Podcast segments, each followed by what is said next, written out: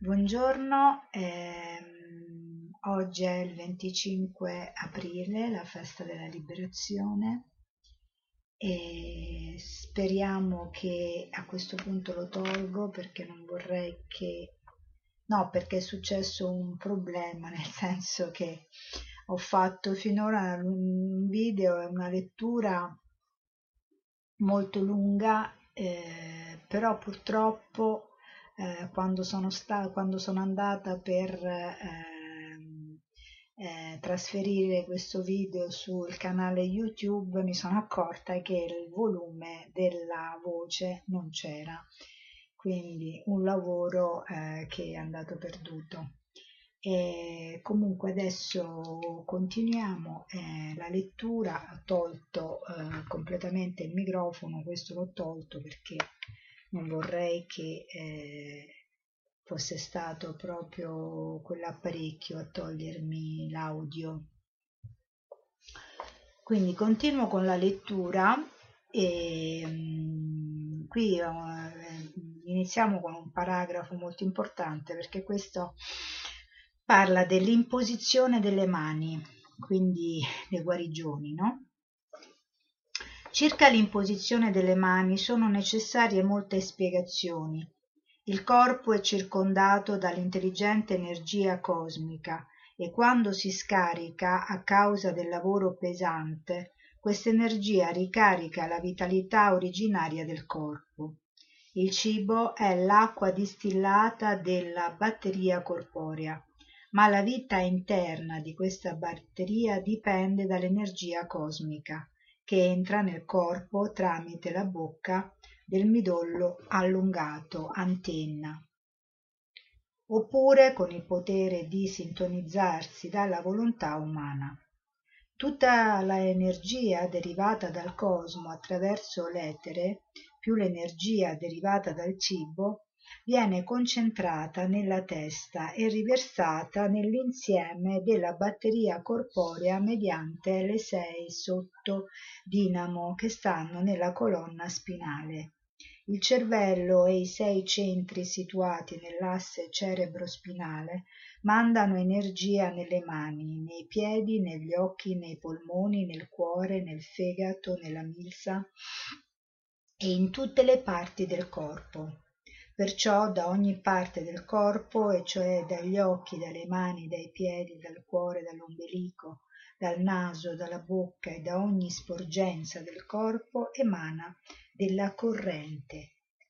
Poiché usiamo costantemente gli occhi e le mani, questi irradiano più corrente nervosa delle altre parti. Il lato destro del corpo è il polo positivo, mentre il lato sinistro è il polo negativo. Il lato destro è più forte del sinistro perché gli viene rivolta più attenzione. L'uso e l'esercizio maggiore lo sviluppano di più. Con l'uso e l'attenzione il lato sinistro può essere sviluppato il polo positivo, come si vede nelle persone mancine, cioè io. Io infatti sono mancina, ho molta più forza nella mano sinistra da sempre.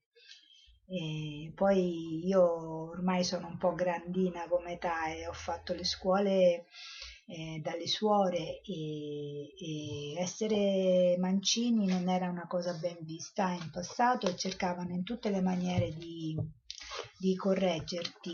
Con me le suore hanno usato dei metodi veramente barbari, eh, cioè mi legavano la mano eh, dietro e mi obbligavano appunto ad usare per forza la destra, ma per me era impossibile perché io sono proprio una mancina di quelle mh, veraci, no? E, e in più ehm, non bastava loro farmi una, la violenza fisica, cioè proprio facendomi questo... Eh, questa tortura della, del, di legarmi la mano, ma eh, continuavano con una violenza anche eh, psicologica, perché eh, mi dicevano che io, eh, essendo appunto mancina, ero figlia del diavolo. Quindi io sono cresciuta pensando eh, di essere figlia del diavolo, perché comunque il diavolo, i figli del diavolo usavano tutti la mano sinistra. E quindi questo chiaramente eh, potete immaginare eh, quante eh, problematiche inconsce può, possa dare, insomma. E, e però appunto li, in realtà eh, la forza proviene dall'uso che se ne fa, cioè se io uso più di più la mano sinistra ovviamente avrò più forza con questa mano, se uso di più la mano destra avrò più forza con la mano destra, questo è quello che lui eh, appunto sta dicendo, no? Tuttavia, la forza vitale che passa per le mani è più o meno potente secondo il potere della volontà. È vero, infatti poi io da grande, eh, verso i sedici diciassette anni, mi sono imposta che dovevo anche scrivere, riuscire a scrivere con la sinistra, e infatti scrivo anche con la sinistra. Però ovviamente la mia calligrafia con la mano sinistra è una calligrafia di una bambina, come di una bambina che scrive bene, però di una bambina. Invece la mia calligrafia della sinistra è la mia calligrafia che esprime appunto la mia personalità, quindi è completamente differente. Però la volontà, eh, insomma, ha un mal suo potere. I maestri come Gesù, che hanno un infinito controllo della loro volontà, possono irradiare l'onnicreativo raggio guaritore mediante qualsiasi organo, specialmente tramite le mani, i piedi e gli occhi. La semplice imposizione dei poli positivo e negativo delle mani, che portano l'energia dalla batteria corporea, non guarisce. La vera causa della guarigione è il potere che fluisce attraverso le mani. La forza vitale crea, integra, disintegra, cristallizza, metabolizza e produce il complesso corporeo delle cellule. Questa forza vitale è intelligente, ma è fuori controllo nelle menti deboli e, id- e identificate con l'ego. Coloro che si sono identificati con le loro anime sanno che l'intelligente anima controlla l'intelligente e creativa forza vitale. Chi conosce la sua anima sa come fare miracoli con il Signore della vita e della morte.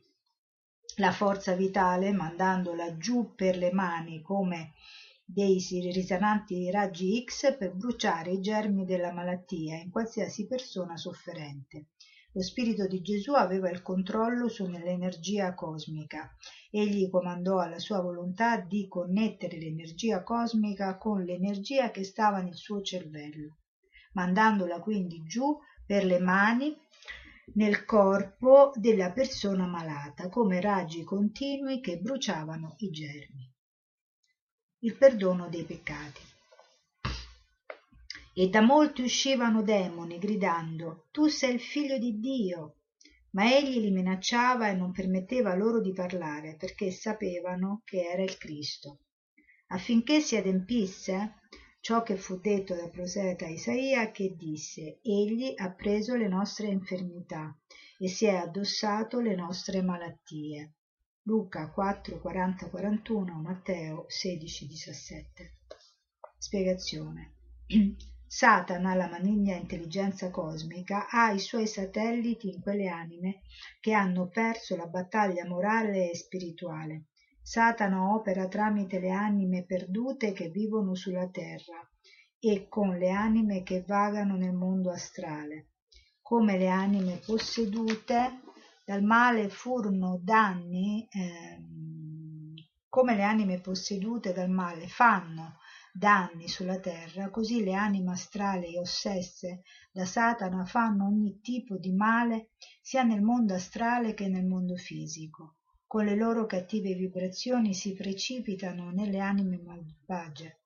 Esse possiedono e puniscono intelligentemente le cattive anime terrene secondo i termini di punizione astrale che derivano dalle specifiche trasgressioni fatte nella vita terrena. Essendo onnisciente, Gesù sapeva che operavano Satana con le sue forze malvagie nel torturare le anime umane. Ecco perché quando Gesù comandava gli spiriti di andarsene dai corpi posseduti, essi conoscevano chi era Gesù.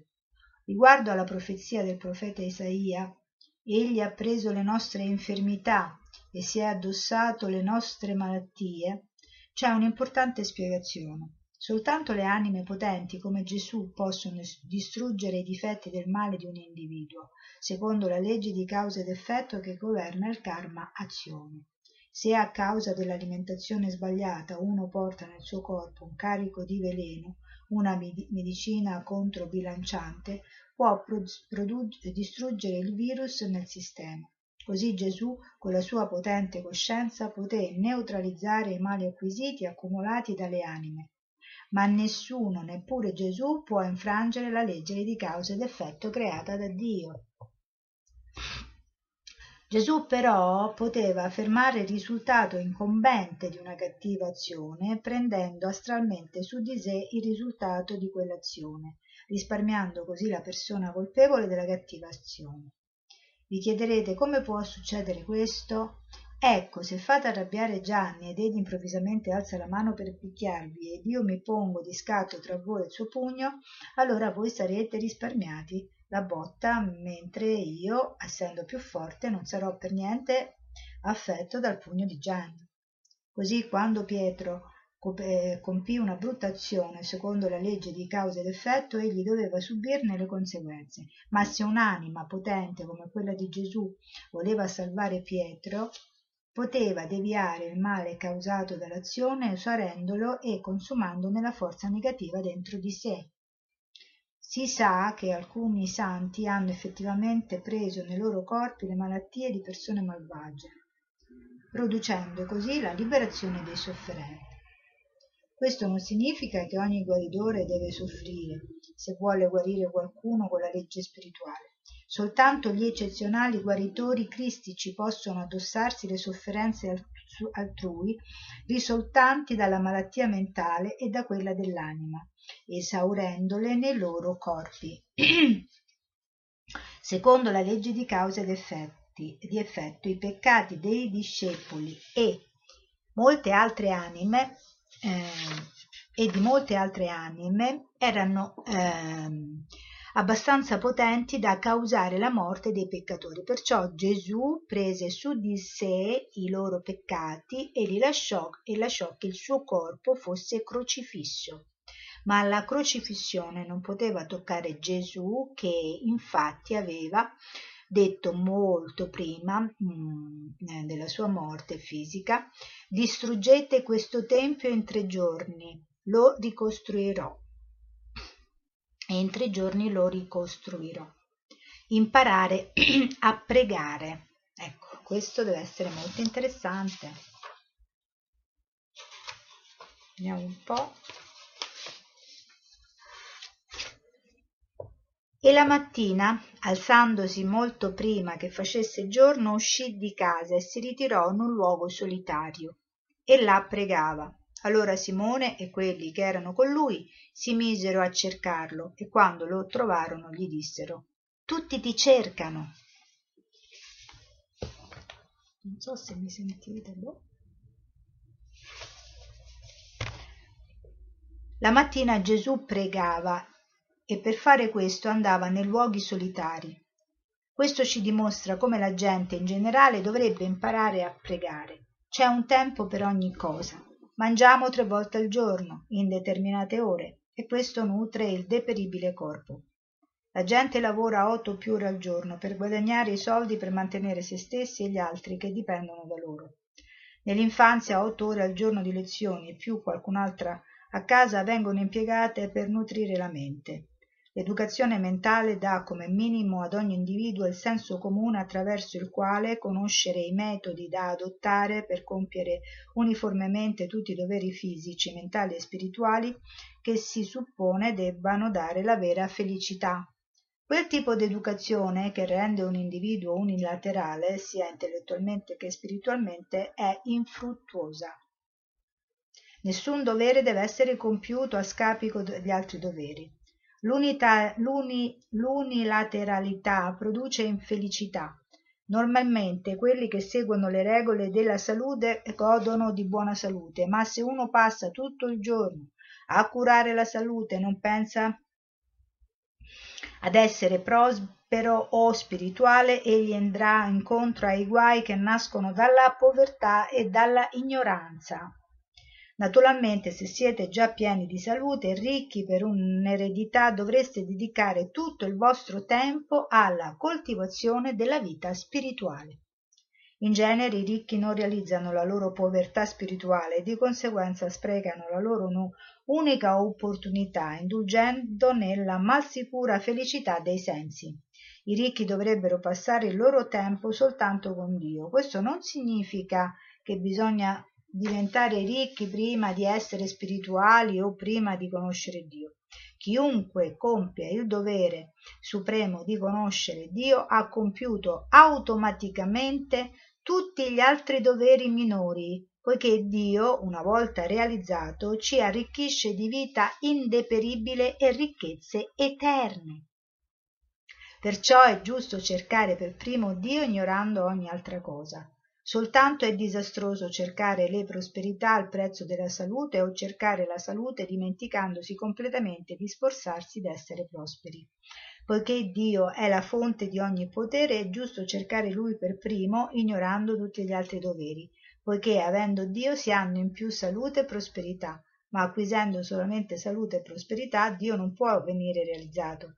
Inoltre, la prosperità guadagnata con lo sforzo umano è deperibile, mentre la prosperità che viene dopo la realizzazione di Dio è indeperibile. Nel compiere i suoi diversi poteri, l'uomo dovrebbe usare il momento giusto e il posto giusto. Come si dorme in una tranquilla stanza da letto dalle sei alle otto ore, come gli affari vengono svolti in un'atmosfera d'affari dalle otto alle dieci ore, come gli studi si fanno la mattina o di notte in una quieta biblioteca, così la meditazione o il contatto di Dio deve essere praticato in un posto calmo e solitario, la mattina presto o la sera tardi prima di dormire, per un'ora o più.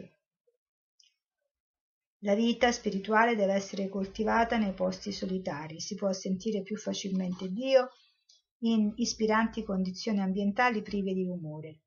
La notte la maggioranza delle persone dormono e la città e l'ambiente che vi circonda è tranquillo. Ciò vale anche per la mattina presto. Meditare nella quiete del primo mattino e della sera tardi equivale a meditare in un posto solitario, privo di rumore e di disturbi vari. Nel profondo della notte o la mattina presto, in qualsiasi momento, se si è in un posto solitario, il risultato della pace e della meditazione si ottiene facilmente, per la mancanza di rumore e la mancanza di cattive vibrazioni delle persone agitate, che moralmente si muovono intorno a voi.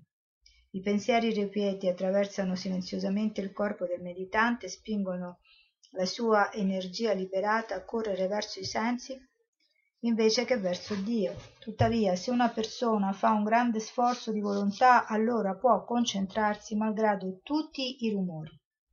Meditate nei momenti di calma e in luoghi solitari, se possibile, e è di grande aiuto al principiante. Almeno durante le vacanze, invece di perdere tempo in compagnia di persone agitate, fate una passeggiata in un posto tranquillo e solitario e meditate là, meditando profondamente sull'infinito. Una volta che l'infinito viene contattato, nessun disturbo esterno può inquietare l'anima.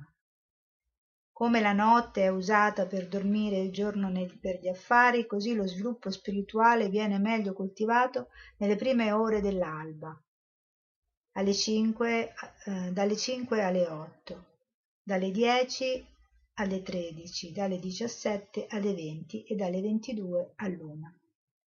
Meditate in qualsiasi momento durante questi periodi di tempo è molto benefico.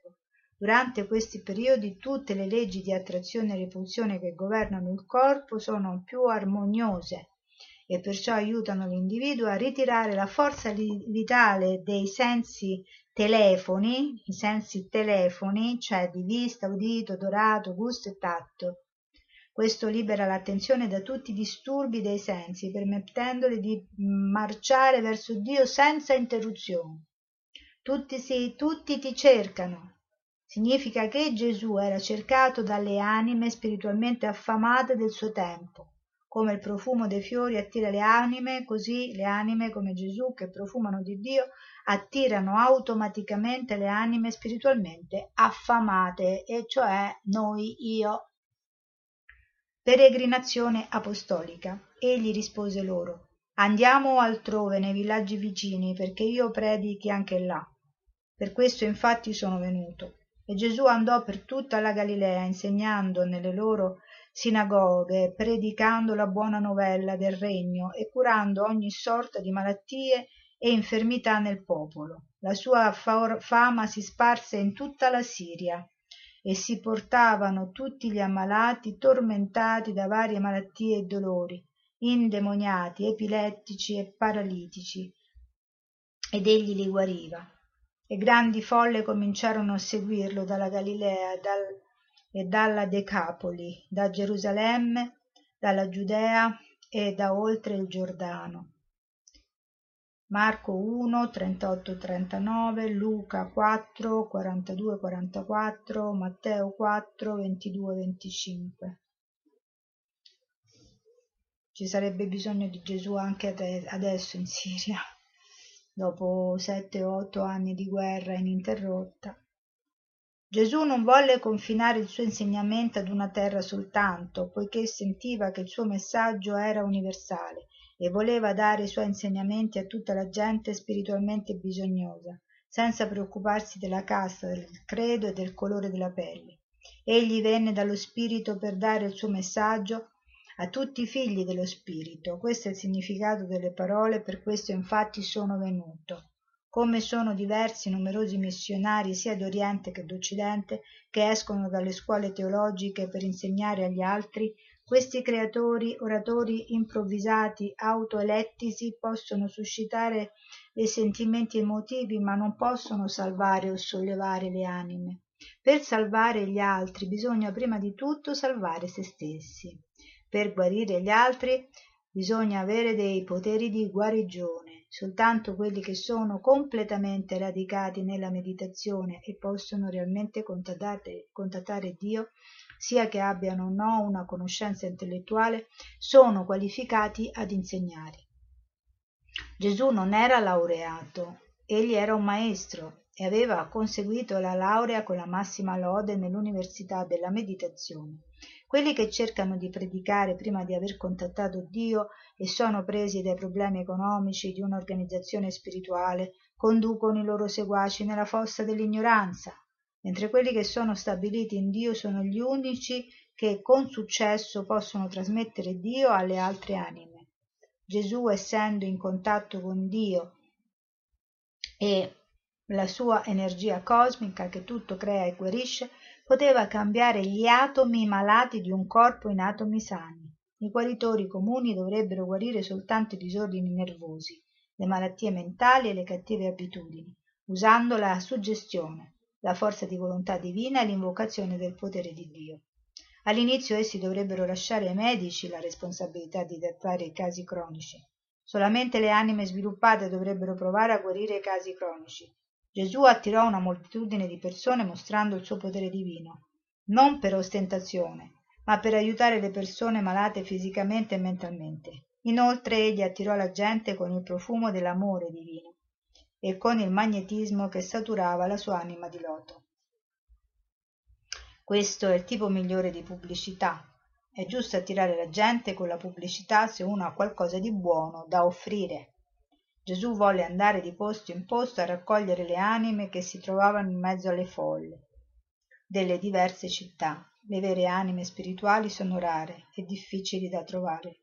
Una volta trovatele in una città, Gesù voleva andare in un'altra città per raccogliere le anime spirituali che vivevano là. Gesù non voleva sprecare il suo tempo prezioso stando soltanto in mezzo alle masse.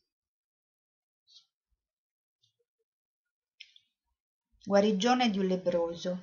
Un giorno, mentre si trovava in una certa città, un lebbroso gli, fece, eh, gli si fece incontro. E appena lo vide, gli gettò, si gettò ai piedi e lo supplicò dicendo: Signore, se vuoi, puoi mondarmi. Mosso a compassione, Gesù stese la sua mano e lo toccò e gli disse: Io lo voglio, sii mondato. E subito la lebbra scomparve e fu mondato. Luca cinque, undici, tredici. Un lebbroso adorava Gesù pregandolo di guarirlo. La parola lo voglio, detta da Gesù, indica la volontà umana sintonizzata con l'onnipotente volontà di Dio.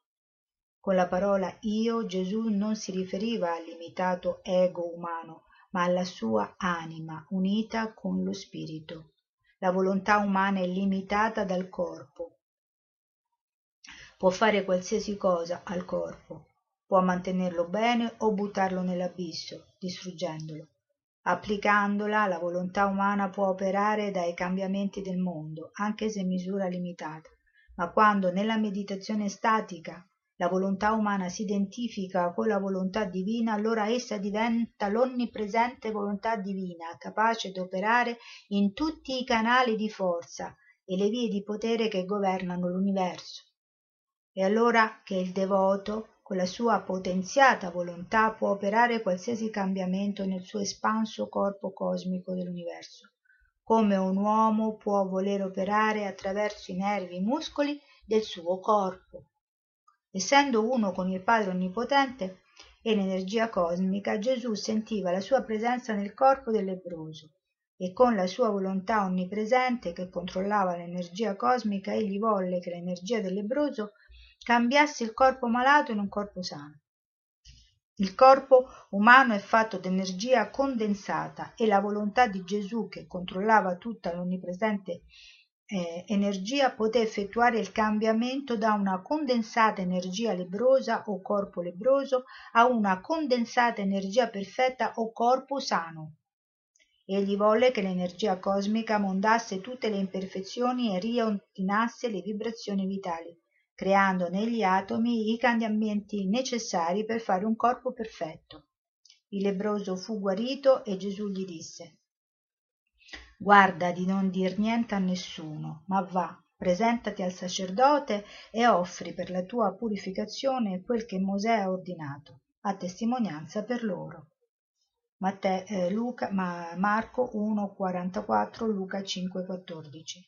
Gesù disse al lebbroso di non perdere tempo dicendo a tutti della guarigione divina, ma di dirlo soltanto agli ipocriti pareti che facevano commercio della religione e non vivevano la vita di tutti i giorni, non la vivevano nella vita di tutti i giorni.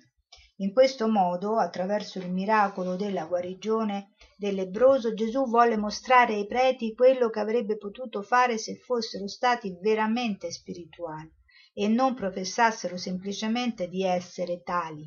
Gesù credeva nella grandezza di Mosè, perciò chiese al lebbroso di offrire al Tempio quello che Mosè aveva ordinato per la purificazione, a testimonianza della guarigione fatta da Dio. Guarigione del paralitico.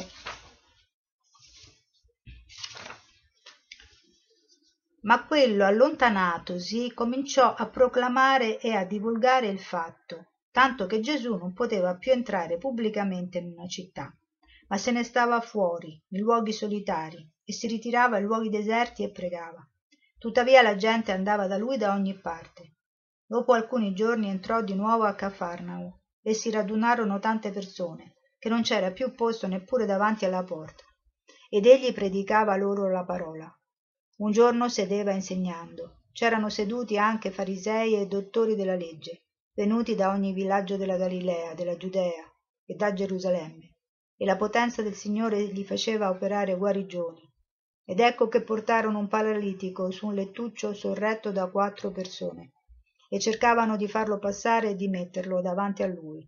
Ma quando non riuscirono a farlo entrare a causa della folla, salirono sul tetto e lo scoperchiarono nel punto in cui egli si trovava, e fatta una apertura, lo calarono con il lettuccio davanti a Gesù nel mezzo della stanza. Quando Gesù vide la loro fede, disse al paralitico: Figlio, ti sono rimessi i tuoi peccati. Marco uno quarantacinque, due uno cinque, Luca cinque quindici venti. Il lebbroso guarito divenne il miglior agente pubblicitario di Gesù, così che una grande folla voleva essere guarita da lui. Gesù non poteva più entrare apertamente nelle città, perciò si ritirava nella solitudine del deserto e nella solitudine del suo essere interiore, dove nessun pensiero irrequieto si azzardava a disturbarlo, e là comunicava con Dio. Quando andò a Cafarnao per sette giorni, la gente venne a sapere di lui e la sua stanza divenne sovraffollata. Molti farisei e dottori delle leggi venuti dalla Galilea, dalla Giudea e da Gerusalemme andarono a vedere Gesù. Quattro uomini incapaci di avvicinarsi a lui scoperchiarono il tetto della casa dove egli dimorava e calarono l'uomo paralitico davanti a lui. Vedendo la loro fede, Gesù disse al malato: «Figlio, ti sono rimessi i tuoi peccati». «Figlio, sii lieto nello spirito, perché la tua malattia, che è dovuta a dei peccati prenatali e postnatali, consciamente o inconsciamente, fatti da te, ma ora a te sconosciuti, e che adesso ti vengono perdonati dalla misericordia di Dio, è guarita». Ogni azione peccaminosa lascia nel cervello un seme, una tendenza peccaminosa, che in seguito, quando le condizioni delle cattive azioni sono favorevoli, germoglia in qualche disastro fisico o mentale. Quando la puntina tocca i solchi di un disco, ciò fa suonare una certa canzone. Similmente, quando la puntina di una cattiva azione tocca il solco di una cattiva tendenza nel cervello, ciò produce il suono corrispondente della cattiva esperienza. Ogni esperienza buona o cattiva, se intensa, lascia nel cervello una registrazione fisica e mentale. Questa registrazione può essere ripetuta in qualsiasi momento, dalla puntina appropriata di specifiche associazioni di idee. Gli uomini divini come Gesù possono, con la volontà e l'energia cosmica, bruciare in ogni uomo le registrazioni fisiche e mentali del peccato che continuano a far suonare il godimento delle azioni peccaminose. Bruciando le registrazioni interne del peccato, scompariranno anche i canti delle cattive esperienze che causano la sofferenza evviva. Questo è quanto Gesù voleva dire con perdono dei peccati, quando guarì l'uomo paralitico. Gli scribi e i farisei cominciarono a pensare in cuor loro: chi è costui che pronuncia bestemmie? Chi può rimettere i peccati se non Dio solo?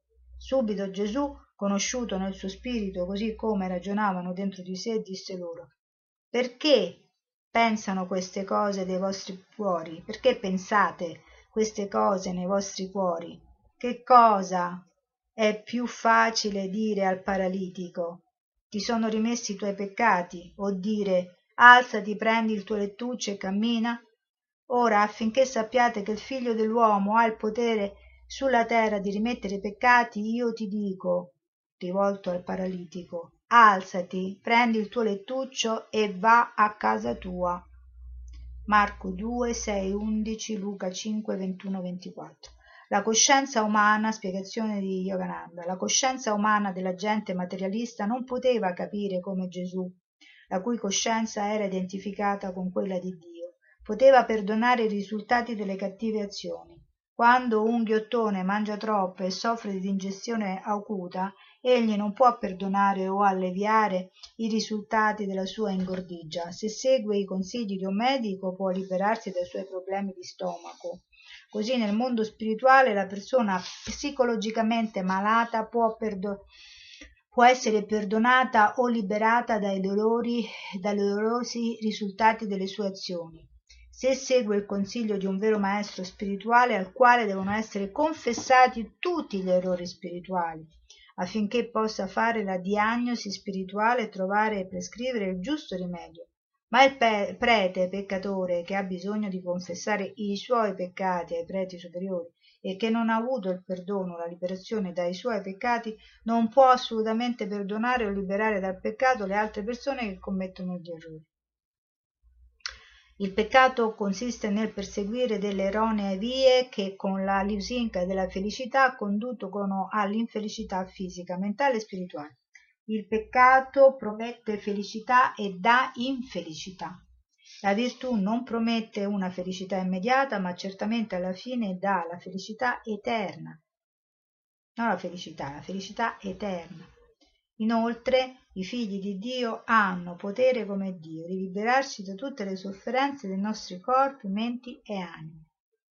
Una risanante corrente mentale e spirituale può essere mandata invisibilmente per controbilanciare gli effetti del cattivo karma o azioni alloggiate nelle cellule del cervello. Come gli acidi possono sciogliere un disco, allo stesso modo i solchi fissi e mentali fisici e mentali impressi nelle cellule cerebrali di un individuo afflitto dall'errore possono venire cancellati con la trasmissione della forza vitale. Nelle persone le abitudini sbagliate possono essere cambiate in buone. All'inizio Dio, che è il creatore di corpi, mente e anime, fece gli esseri umani secondo il modello della sua perfetta immagine, ma abusando dell'indipendenza data loro da Dio, gli uomini scelsero di dissacrare e distorcere quell'immagine divina in una mortale. Normalmente gli esseri umani in generale pensano che soltanto Dio, il creatore onnipotente, può ritrasformare un mortale distorto dall'ignoranza nel suo perfetto e divino stato originario di perfette immagini di Dio. Le persone materialiste non riescono a realizzare che il santo che conosce Dio è una cosa sola con Lui. Gesù aveva asserito spesso la schietta verità: io e mio Padre siamo una sola cosa. E Gesù, essendo una sola cosa con il Padre, poteva fare tutto ciò che può fare il Padre. Ecco perché resuscitò Lazzaro. Essendo presente nei corpi dei dubbiosi scribi e farisei, Gesù sentì i loro pensieri e rispose ai loro dubbiosi sentimenti. Egli chiese ai dubbiosi farisei: perché vi preoccupate se perdono i peccati, se perdono, scusa, i peccati degli uomini? Perché pensate che sia male liberare la gente dalle loro sofferenze tramite il potere di Dio che agisce attraverso me o mediante il potere datomi da Dio? Gesù voleva indicare la sua completa unità con Dio e che egli era libero da ogni egoismo illusorio.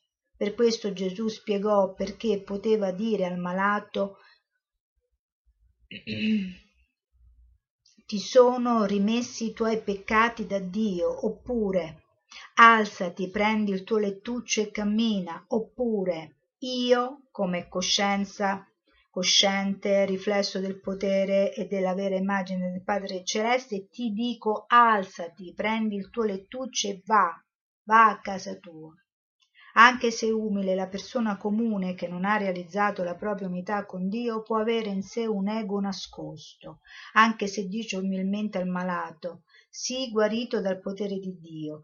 Ma il superuomo, che è una sola cosa con Dio, non sente il suo separato egoismo, neppure quando dice: io ti dico, alzati, sei guarito. Qui io indica soltanto Dio, che il vero devoto sente dentro di sé.